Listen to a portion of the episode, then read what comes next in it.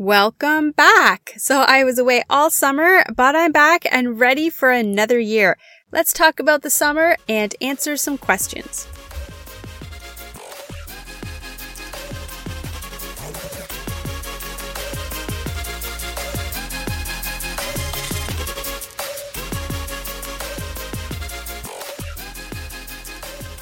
Okay, so a few things will be different this year. You'll notice we have a shorter intro, and we're going to be coming to you on Fridays now instead of Thursdays.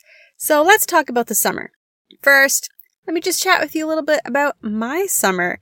So some huge changes for me. One, I started a production company. So now I'm not only producing this podcast plus the other two podcasts I do, I'm editing other podcasts for people as well. And my goal is to help people get the Christian message out there. So if you're thinking about doing a podcast, let me help you. One of the things I'm doing is taking messages from preachers and producing them into a podcast. So if that's something you're interested in, please contact me and I'm going to have a link to that below. The second thing I did this summer is start a church history podcast, and that will be continuing through the school year. We started with the time between the Old and New Testament, and now we're all the way up at the story of Augustine. That's going to be coming out within the next couple of days. So I'll put a link to that podcast below as well. You know, I was talking to a friend this week and she said she always hated history in school. It was so boring. It was hard to learn. But when she talks to me about history, it sounds so interesting. And I don't know why school makes history so boring with dates and names and maps. Really, what history is, is its stories. And it's the story of us, the story of how we got here. It's the story of everything. And as Christians, the story of the church is the most important story for us to know. So, like I said, I'm going to put a link to that podcast below. Please check it out. I'm also working on writing a book about church history, and I will let you know when that's coming out. The third podcast is, of course, our Gifts from God podcast, where we talk about adoption and we talk to families who've adopted. That one's not going to start up again until October, and I'm working on some great interviews, and I can't wait to share those stories with you. I also started working part time outside of the house this summer, and I haven't worked outside the home since we adopted a few years ago. So really, it's been kind of an adjustment. And of course, I'm still a wife and a mom and keeping all the things together in the home that a wife and mom does. And for all the moms out there, you know exactly what I'm talking about. So life gets really full sometimes, but hey, we wouldn't want it any other way, right? So that's what I'm up to, and that's what's been happening around us. Well, what's been happening in Canada? Let's talk about that. Well, here in Canada, we're supposed to be getting ready for an election next month. Most people I talk to don't even know there's an election coming up. The Americans are not voting until November 2020, and they've been in full election mode now for a long time. We are seven weeks away from an election. We're just not very good at election hype here in Canada. All right, so what are people talking about? Well, the West is frustrated because even if every seat in the West goes to Conservatives, it doesn't matter because all the seats in Quebec and Ontario outnumber the rest of the country. And so those two provinces, Ontario and Quebec, really decide who becomes the Prime Minister of Canada and Ontario and Quebec are huge liberal provinces. So Alberta is talking again about seceding from the country. Now this talk does come up every few years. The liberals in Ontario are trying to use Ford to scare people. First, let me say, why exactly are people shocked when a conservative does what conservatives do? And let me explain this. The left wants lots of government control and the right wants little government control. Here is how I explained this recently to somebody I was talking to. Every time you hear a politician say they will give free fill in the blank, you need to change that to we want to take control of fill in the blank. So free daycare means we want to take over the daycare system. Free university and college, we want to take over the university and college system. That is the left. The right says we want to give control of these things back to you. So when the conservatives defund things, what they're doing is giving control of those things back to us, the people. Now, these defundings are supposed to come with tax cuts. Lots of them. So to be fair, people would feel better about Ford's cuts if they came along with tax cuts. You have to do both. Now, the education cuts are a little bit different. I keep hearing stories on social media about Ford cutting things in the education system that not only has he not cut, he has no power to cut them, even if he wanted to. The teachers' unions put out a Facebook video saying Ford has cut out after school activities from the schools. No, he has not. And he couldn't even if he wanted to. This is a school board decision. There's also a letter circulating on social media from a student who showed up on his first day and a bunch of his classes had been canceled. And now he doesn't know if he can graduate. The school told him Ford had canceled these classes. Ford did not cancel these classes. That's not how it works. The school and the school board canceled them, and they're screwing with students in order to make them hate Ford. That is gross and that needs to stop. Another school change that did come from Ford is the ability for parents to withdraw their kids from the sex ed class. Also, gender identity will not be taught until grade 8. I am glad that parents can withdraw their kids, and I'm glad little kids are not being taught gender identity. I am not thrilled it's being taught in grade 8 or even high school for that matter. Now, when I talked about this on social media, I had teachers and parents tell me at their school they were always given the option to take kids out of sex ed, and their school didn't talk about gender identity. Therefore, this is a non story. So, two things. One, that is awesome that your school still supports family and understands that parents are still the ones responsible for their children. You should be very grateful and very thankful, as I'm sure you are. Two, that doesn't make this a non-story. A parent in Toronto tried to take his children out of the sex ed class and the school refused. The parent then went to the courts and the courts said he could not take his children out of the class. A parent in Ottawa is suing their school because their child who had showed no signs of gender dysphoria suddenly made a drastic change and began struggling with gender dysphoria and they found out that their six year old was learning in her class that boys and girls are not real and that what they are inside doesn't match what they are on the outside the child ended up needing psychological help to deal with the trauma. So awesome if your child's school is not one of these schools. But that doesn't change the fact that these schools and these stories are real, that they really happened. And it's not just in Ontario. In BC, a junior high student was allowed to change her gender and her name without the parents knowing anything about it. But then the school took the girl to the hospital to receive treatments to change her sex. The parent found out and then tried to stop the treatments. He went to court and the court said not only was he not allowed to stop his daughter's treatments, he was not allowed to misgender her or call her a her or use her female name. And if he did that, he would go to jail. Also, if he gave her any information about the possible bad side effects to this treatment, he would go to jail. This is what the court system said to this father. So over the summer, Alex, as she's now known, is officially chemically castrated. She will never have children. She's 14 years old. 14! Now, is there any chance she might think differently at age, I don't know, 25? But by then it will be too late. She will never have children. So in Canada, we have a problem and your school might be amazing. And I hope it is. But that doesn't mean we don't have a problem with our Canadian school system or with the gender ideology that's being taught. Ontario's curriculum, by the way, was overseen by a man who is now in prison for running a website that taught people how to groom their children so they could be sexually assaulted. Now, whenever I tell people that, this is what I hear. Hey, he didn't write the curriculum. He was just the politician in charge of the curriculum. Come on, don't be stupid.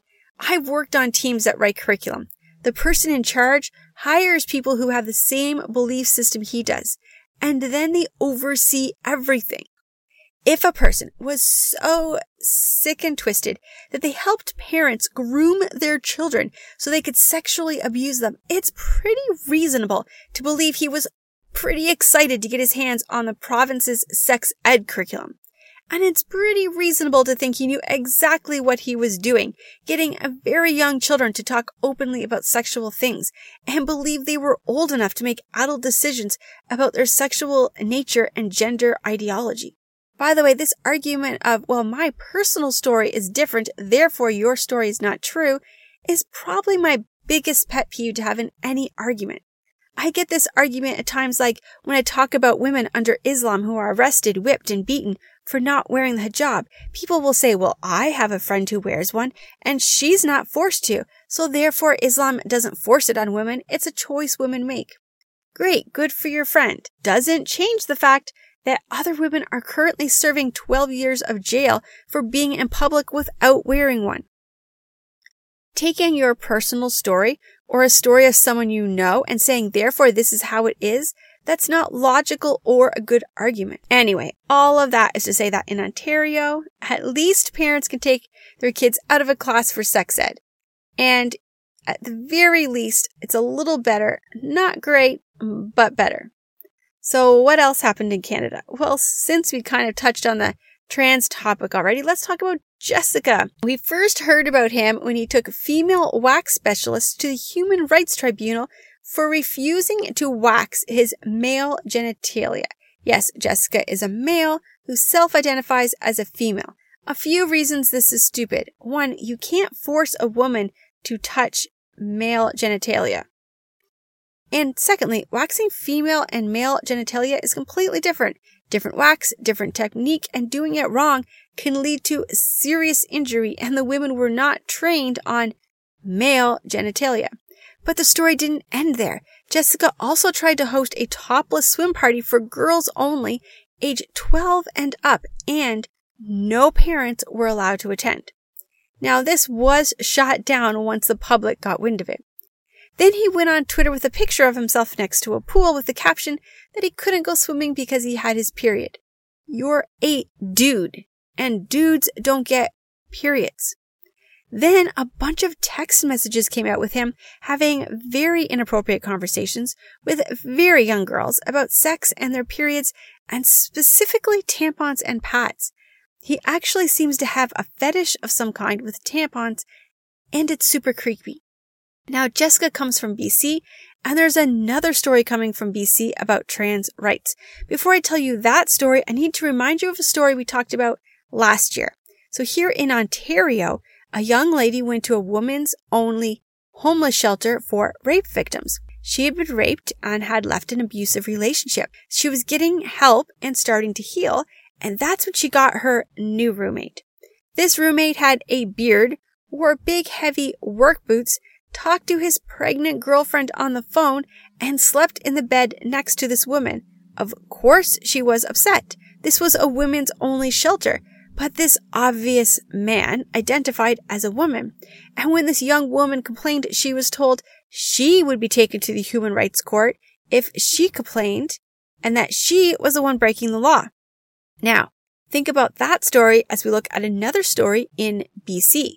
The Vancouver Rape Relief and Women's Shelter is the oldest rape crisis center in all of Canada, and they have the policy women only. Now they've made that a little more clear recently when they said they will help anyone who is a biological woman. Then they made it even more clear. If you have male genitals but claim to be a woman, they will not help you. Basically, they're going to help you if you are a woman.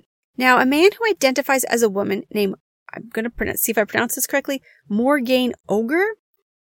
Oger is a unique name for this person. He's been fighting to have them closed down and he's gotten the government to take funding away from them. On top of that, the shelter has now been vandalized. And the term that people are using for the shelter is TERF. So if you haven't heard the word TERF before, this is a term used for feminists who think trans are ruining female rights, with things like taking over our sports, ending female only spaces like bathrooms and female shelters. These people are now called TERFs. So that's a question Canada needs to answer. Where does women's rights end and where does trans rights end? What about the states? What's been happening over there? Well, we could go on forever about that. I mean, the Democrats are on a race to see who could be the most radical socialist. It's kind of nuts, but we're going to talk about that another day. One of the stories I want to talk to you about and make sure that you are aware of because I think it will affect us in Canada. And that is a story coming from California.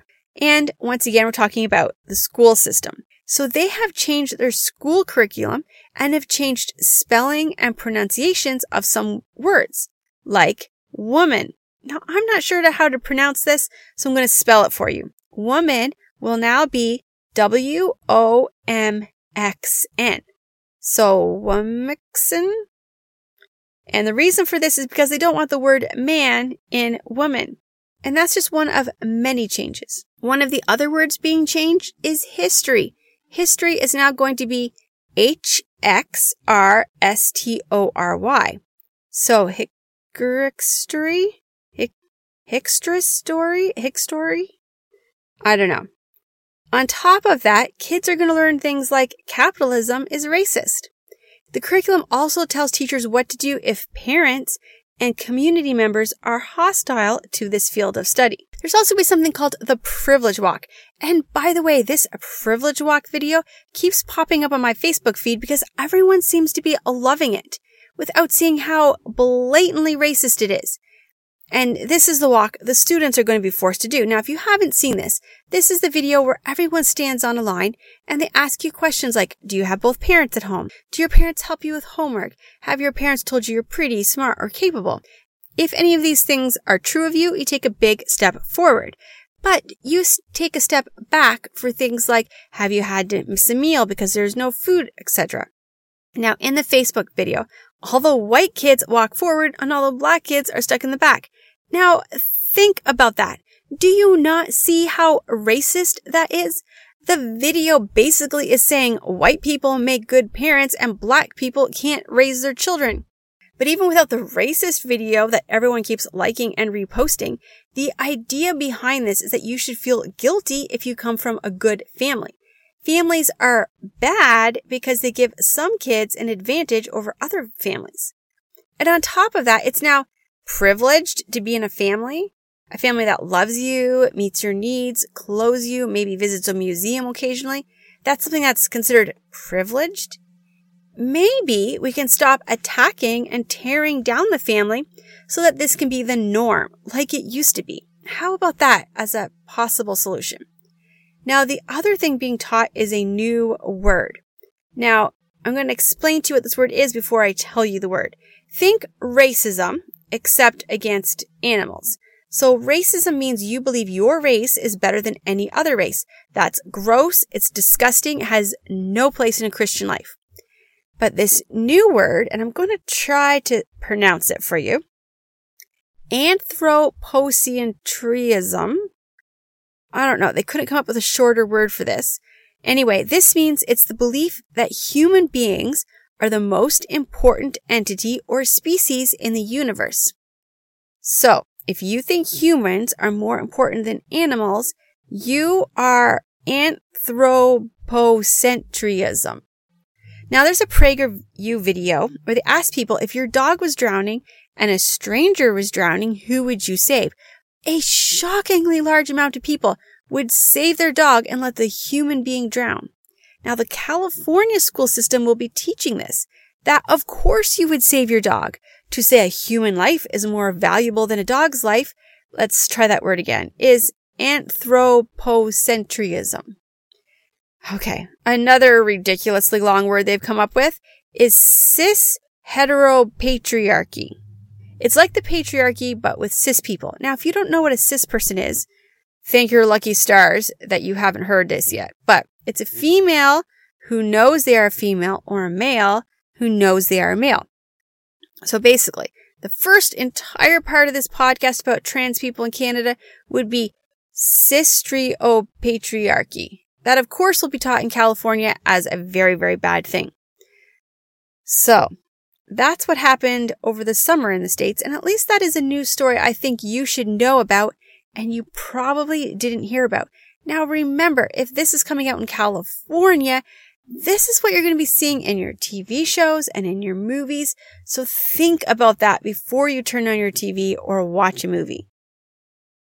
Now, I was going to talk about what's happening in the world, and I was going to spend some time talking about the Amazon fire and the environmental movement, but we're going to end up doing that next week because this has already been a very long episode, and I want to spend a lot of time talking about that. So next week, we're going to be talking about some environmental stories and a horror story about a lab who's taking aborted babies and using them to make rat human hybrids. True story that happened this summer, but that's going to be an entire podcast topic. So make sure you subscribe so you can hear that story next week.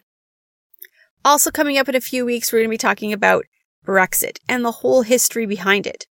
Now, normally I will tell you a story that explains the history behind the news story. I know I didn't really do that today, but I was just kind of summing up a few things that have happened over the summer.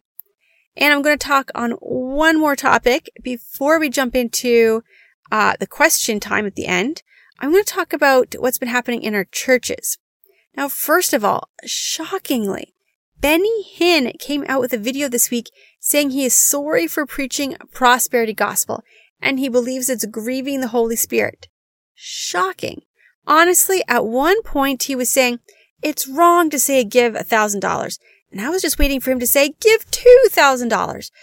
But he didn't. He kept saying, do you hear what I'm saying? This is wrong. Now, this is an interesting story. Interesting in that we need to see what comes next now, Benny Hinn's nephew has been speaking out about his uncle since he walked away from the movement years ago, and he has a book coming out with all the behind the scenes stuff about Benny Hinn. So there's a pretty good chance Benny Hinn is trying to apologize ahead of the book that's coming out. Still, is there a possibility that this is the end of the prosperity gospel? Because that would be amazing. Over the summer, prominent Christian preachers, singers, and Christian influencers have walked away from the church. Lots of reasons why this is a story, but one of the things we need to remember is we need to be followers of Jesus and not followers of other people. Also, maybe our churches need to have some theology.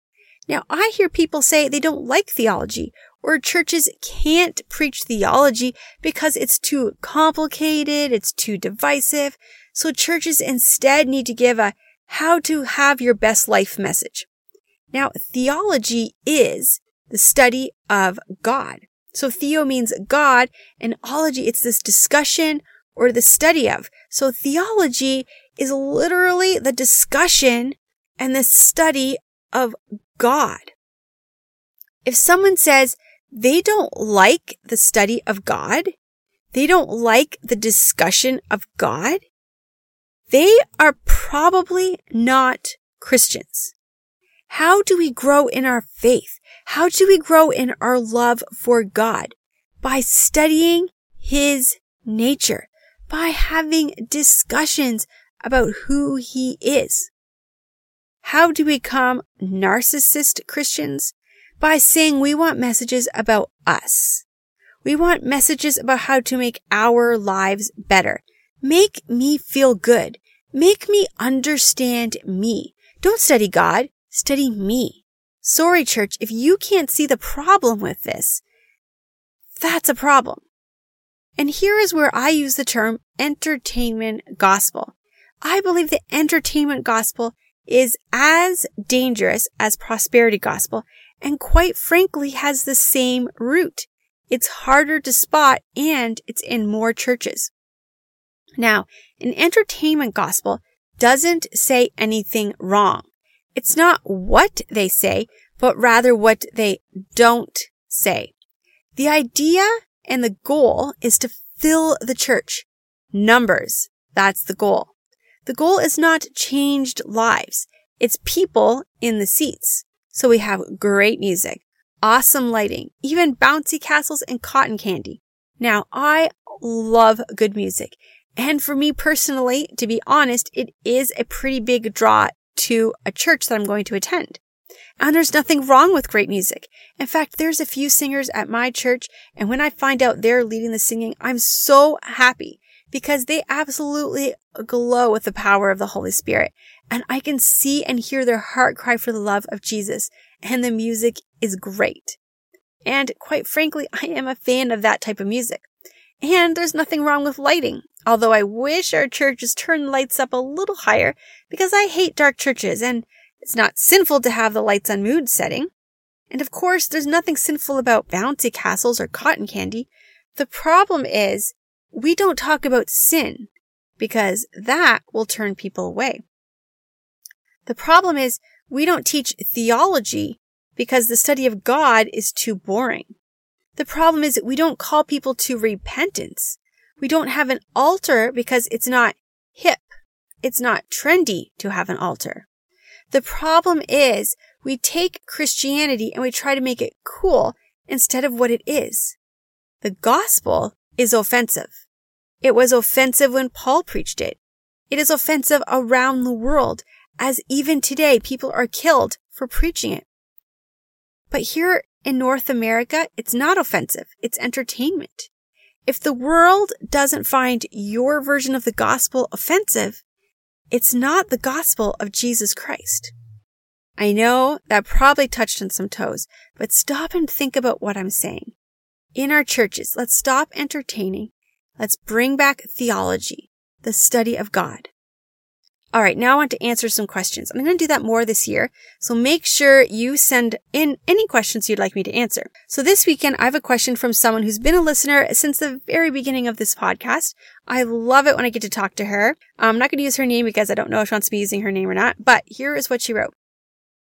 I've been reading lately about scholars and archaeologists denying the history of the Torah because they haven't found archaeological evidence of the Exodus and the wandering in the desert. How would you answer that? First of all, great question. I absolutely love this question. First of all, let's talk about Exodus and the wandering in the desert. So God gave uh, the promised land to Abraham. Um, Abraham then went from Abraham to Isaac, from Isaac to Jacob. Jacob had 12 sons, became the 12 tribes of Israel. And then the 12 tribes of Israel ended up in Egypt because they were getting away from a famine. And then the people lived in Egypt for 400 years. They were turned into slaves. They escaped slavery. And so the Exodus is the Jewish people leaving slavery in Egypt and traveling back to the promised land. All right. That was a quick version of that. Just in case you didn't know what we're talking about. So there are archaeologists who say there is no evidence or they can't find evidence of these people wandering around in the desert. So let's look at the year that this happened. So this happened in around the time of either 1446 BC or um, 1512 BC. That means it was either 3,465 years ago or 3,531 years ago. So the chance that you wouldn't find proof that people who lived in tents and didn't build any permanent structures while they traveled around a desert over 3,000 years ago seems reasonable. That seems reasonable to me. The fact that you don't have anything left behind. They don't have proof of this because they were in a desert and they didn't build any permanent structures and it was over 3,000 years ago. Now, some people say, hey, wait a minute. Somewhere between 1446 and 1512. Uh, isn't the fact there's a hundred year possibility here of a time gap, doesn't that a problem? Well, archaeologists don't have a problem that the Egyptian king Menes, they know he lived somewhere between 2450 and 5004. So that's a couple thousand year possibility. But archaeologists don't have a problem with that very big date gap. So really only a uh, hundred years gap is actually looking 3000 years ago. That is pretty close in, um, in the time of that that probably happened. If you're thinking, well, all these people wandering around in the desert for 40 years, they had to have left some things behind. And actually, they have found proof that there was a group of traveling migrants that were traveling around the desert at this time period, and they have found things left behind by this group of people. But they don't believe that this group was as large as the Jewish people who were traveling.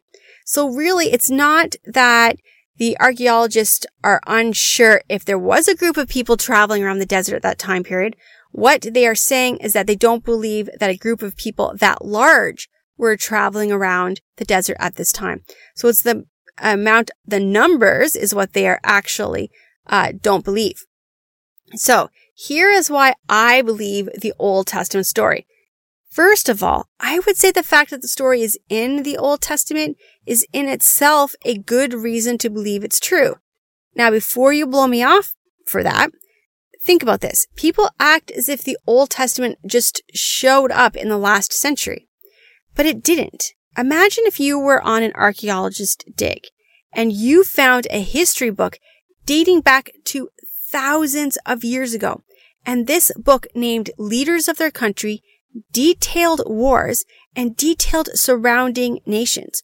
Would that not be an amazing find? Well, the Old Testament has 39 books, and each of these books are filled with the names of leaders, the names of nations, details about wars, and also cultural things like poetry and proverbs. And the Old Testament is in itself an amazing look into a group of people that lived thousands of years ago. And there are hundreds of names of people and long lines of genealogies in the Old Testament. Now that's the part most people skip over in the, when they read. But think about it.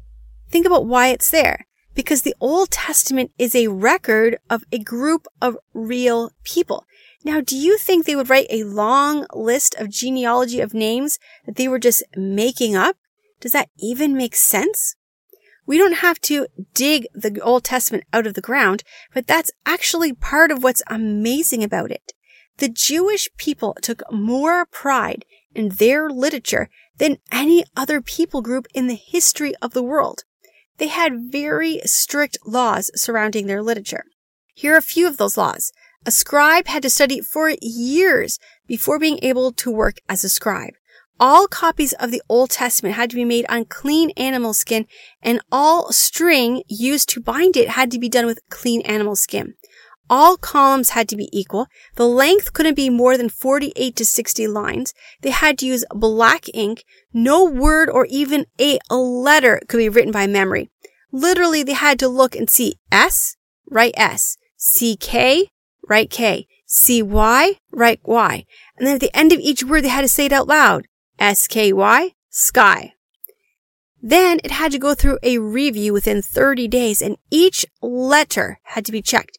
And if even three letters were wrong, the entire scroll was destroyed and it had to be done again. And there were more rules on top of that. And in the 1940s, there was a boy playing and he found a cave. And when archaeologists went into the cave, they found Old Testament scrolls dating back to 300 years before Jesus was born. And what they found was that the Old Testament we have today is the same one they had 300 years before Jesus was born. So we know the writings we have today are the same as the ones they had in the Old Testament time. Archaeologists who don't believe in the Bible will say they've not found proof that people walked around in the desert, but let's talk about what they have found. So they say, hey, we haven't found proof people walked around in the desert. Okay, but what have you found? Well, they found a subscription of a man named Goliath. And when they dated the material the subscription was on, it dated back to the time and the place of the biblical story of David and Goliath.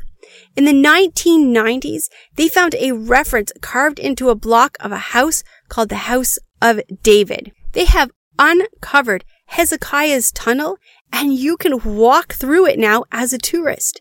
The city of Jericho has been found and the city of Babylon was found in the 1990s. And in the city, they found references to Nebuchadnezzar and Belshazzar, for decades, the Bible had been mocked because archaeologists said if a great nation like Babylon, that nation talked about in the Old Testament was real, we would have discovered it. And then in the 1990s, they discovered it. And as a side note, Saddam Hussein was trying to rebuild the city and he got a bunch of it rebuilt.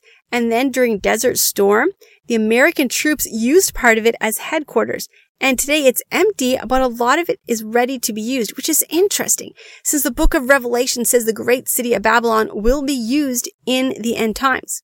Just this year, they found a passageway. They uncovered it under the city of Israel, and it confirms many stories from the life of Christ.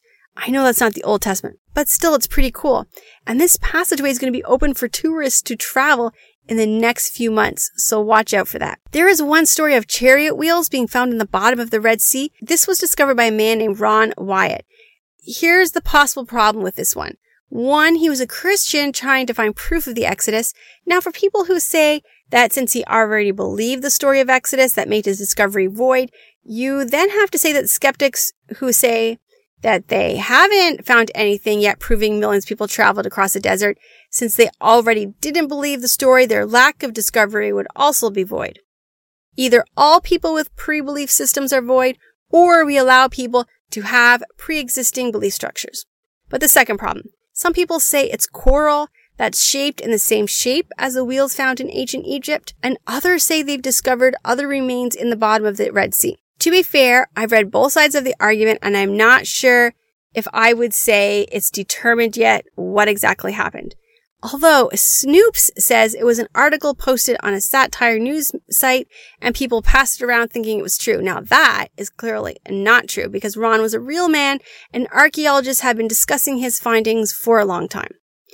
Another reason the Old Testament is proof of itself is the fact that both the good and the bad of the Jewish people is written down. Now, if you're going to make up stories about how great your people are, they're going to be great. But the Bible is full of people who are doing evil things and the God who keeps loving them anyway. In fact, throughout the Old Testament, there's really more negative stories about the Jewish people than positive ones. And we tend to in our churches only talk about the positive ones, but as a history book, it's brutally honest about the faults of its people. Now, do you really think you would make up a story about David having killed a man so he could marry his wife who David was having an affair with? Doesn't seem like that's a story you're going to make up. Okay, so there's two possibilities. One, Jewish people made up stories, very detailed ones, listed hundreds and hundreds of names and ancestries all the begats in the Bible. They made them all up. They wrote down poems and proverbs and said kings that never existed wrote the poems and proverbs. Then they created laws about how to copy these made up stories so they would never be lost. And these made up stories were preserved all the way to today. There's one possible. Or a group of people wrote down the history of their people in great detail, the good, the bad, and the ugly. They wanted the history of their people to never be lost. So they created laws and systems to reproduce original copies to make sure we always had the original version of all historical documents. I don't know. I'm going to go with the documents that they have so carefully protected over the years over an archaeologist who doesn't have any proof people were walking around the desert 3,000 years ago. All right. So that's today's episode. If you have any questions you want me to answer, please send it to Lauralee at lauraleesiemens.com. Make sure you check out our church history podcast. Like I said, I'm putting a link to that in the show notes. And for more podcasts, blogs, and videos, and how I can help you create your own podcast, check out lauraleesiemens.com and I'll see you next week.